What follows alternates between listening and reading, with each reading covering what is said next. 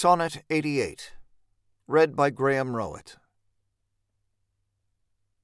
When thou shalt be disposed to set me light, and place my merit in the eye of scorn, upon thy side, against myself I'll fight, and prove thee virtuous, though thou art forsworn.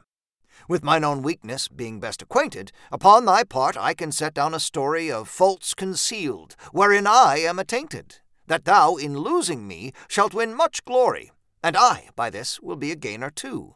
For bending all my loving thoughts on thee, the injuries that to myself I do, doing thee vantage, double vantage me. Such is my love.